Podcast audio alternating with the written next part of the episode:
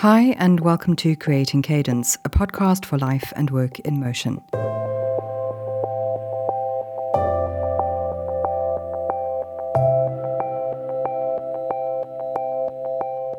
I'm your host, Mish Bondizio, a writer, coach, consultant, and the founder of Growth Sessions.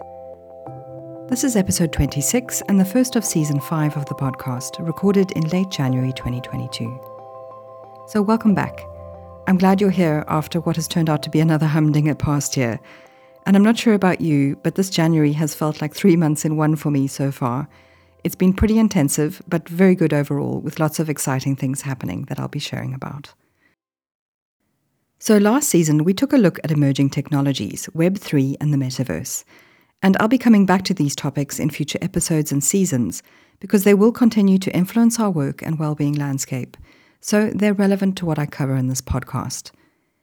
If you're new here, the focus of the Creating Cadence podcast is on things that help us to build a better rhythm of work life cadence, so that we can activate more of our potential in a way that also keeps us well and happy.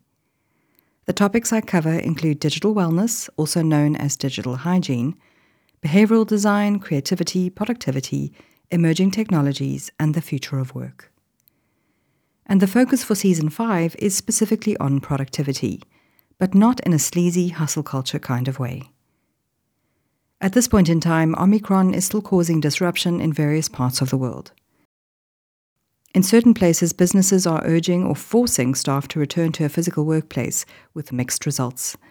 And the great resignation continues to gain momentum as people are fed up with juggling getting sick with burning out due to spending too many hours online and stretching themselves too thin and taking on too many roles, especially when others around them fall ill from COVID. So now more than ever, how we view productivity needs to change. Now, I don't know if I actually coined this phrase, but intentional productivity is a concept I've developed and used in my coaching and writing work since I first launched Growth Sessions four years ago. Despite us having been in this pandemic situation for two years now, from what I've seen, people are still struggling mightily. So that's why this year I've decided to write a book about intentional productivity, so that I can hopefully reach more people to help them make much needed positive changes in their life and work to support themselves better. You may be thinking, what do I mean by positive changes? Well, what I've found in my work is that when people are able to develop the practice of becoming more intentional about how they work, the knock on effect is that they improve their focus and elevate their creativity, and they get more meaningful work done in a way that also looks after their well being. And it also has a positive effect in other parts of their lives too. So, this podcast season is going to be an introduction to what I mean by intentional productivity. And I'll be touching on some of the concepts connected to this way of working that will be explored more deeply in the book. This topic is relevant to you whether you're an entrepreneur or freelancer, whether you're an employer or employee, and whether you work in a team or on your own. I also have a favor to ask.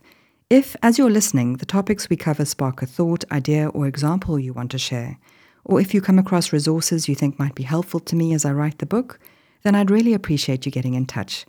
You can write to me at hello at creatingcadence.co.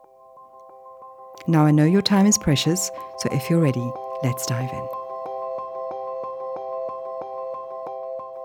The typical technical definition of productivity is that it represents the volume of outputs we're able to produce based on how efficiently we use our input resources, such as labor and capital. Using this notion of productivity and deliverables means that we and our outputs usually appear as data points on a business balance sheet or management tracking system. Personally, I find this all to be a very bland and boring business definition and way of looking at humans. It's important to remember that we're humans first and resources second. We are not commodities, despite advertisers and analysts treating us as such. And our outputs and ability to deliver can fluctuate because of several factors that aren't often taken into account on paper or in reports. Our productivity can also be affected by things like our relationships, both at work and at home, or by the nature of the work that we do. Do we actually find meaning in our work? Do we have agency over how we work? There are also external factors which can cause overwhelm, pressure, and too much stress. And a prime example of this is, of course, a two year pandemic. All of these things and more affect our focus and our abilities to perform. So that's why it's necessary to rethink the traditional view of productivity.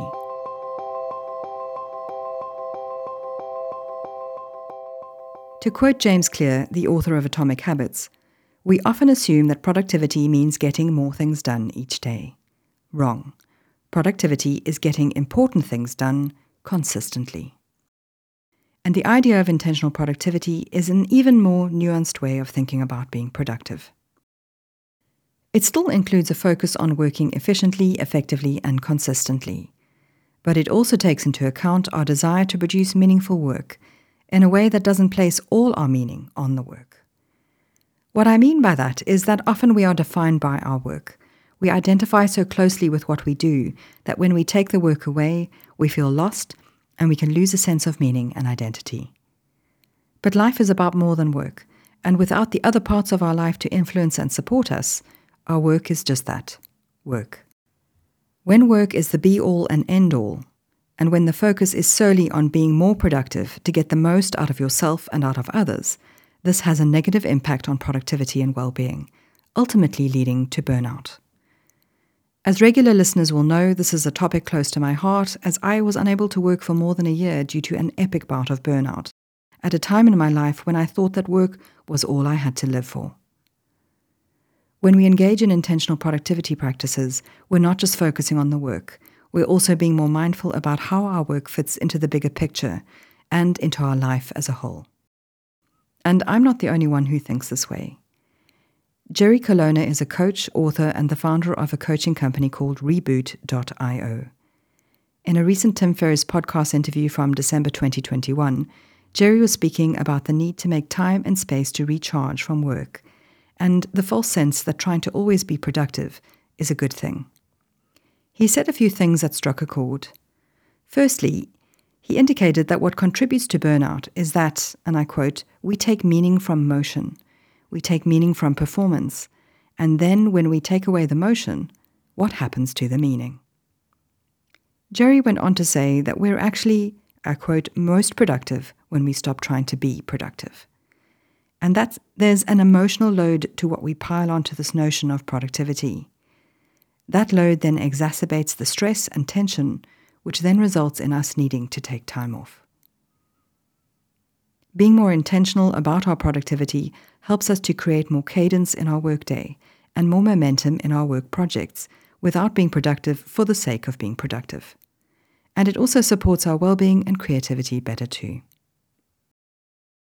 Intentional productivity connects our personal values and a more purpose driven way of doing business with all the other necessary components of running a business, things like outputs, deliverables, and profits, all those boring business buzzwords that I am loath to use. If you're still wondering why this is important, let's look at where we're at.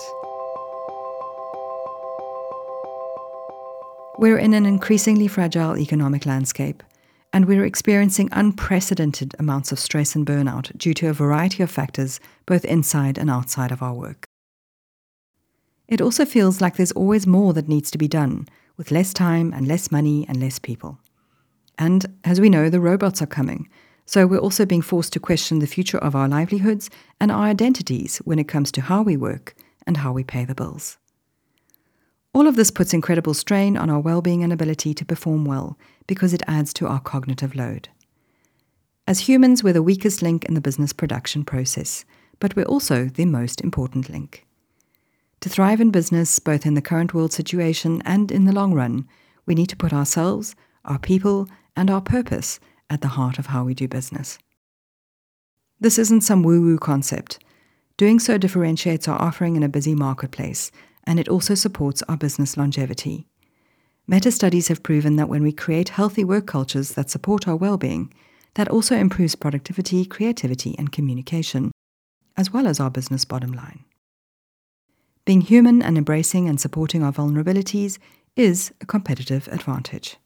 And this applies whether you work on your own, as part of a small team, or part of a big organization. So, where do we start in improving ourselves and our outputs? Well, we start by mastering intentional productivity. In coming episodes, we're going to look at the current context of our modern working environments and the things affecting our ability to do good work. I'm also going to touch on the things that can help us to be more productive in a good way, from mindsets, practices, and activities to cycles of productivity. Before we continue, I want to end off by asking you to consider two questions about your current state of productivity. I know it's only the beginning of the year, but are you feeling stressed in your work? Are you struggling with focus and completing your work? If you answered yes to either, then you'll benefit from listening to future episodes and maybe the future book too.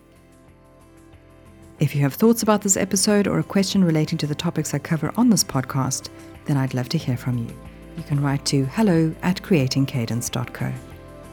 And just a reminder that you need to be signed up to the Cadence newsletter, which is free, to access the resources that support this episode. Until the new podcast site is ready, you can do so at growthsessions.co forward slash cadence. You can also support the show on the Patreon or Buy Me a Coffee platforms. Just search for Creating Cadence, all one word. Thanks for listening. Until next time, please take care out there. Be open, stay curious, and keep moving forwards, one step at a time. Bye for now.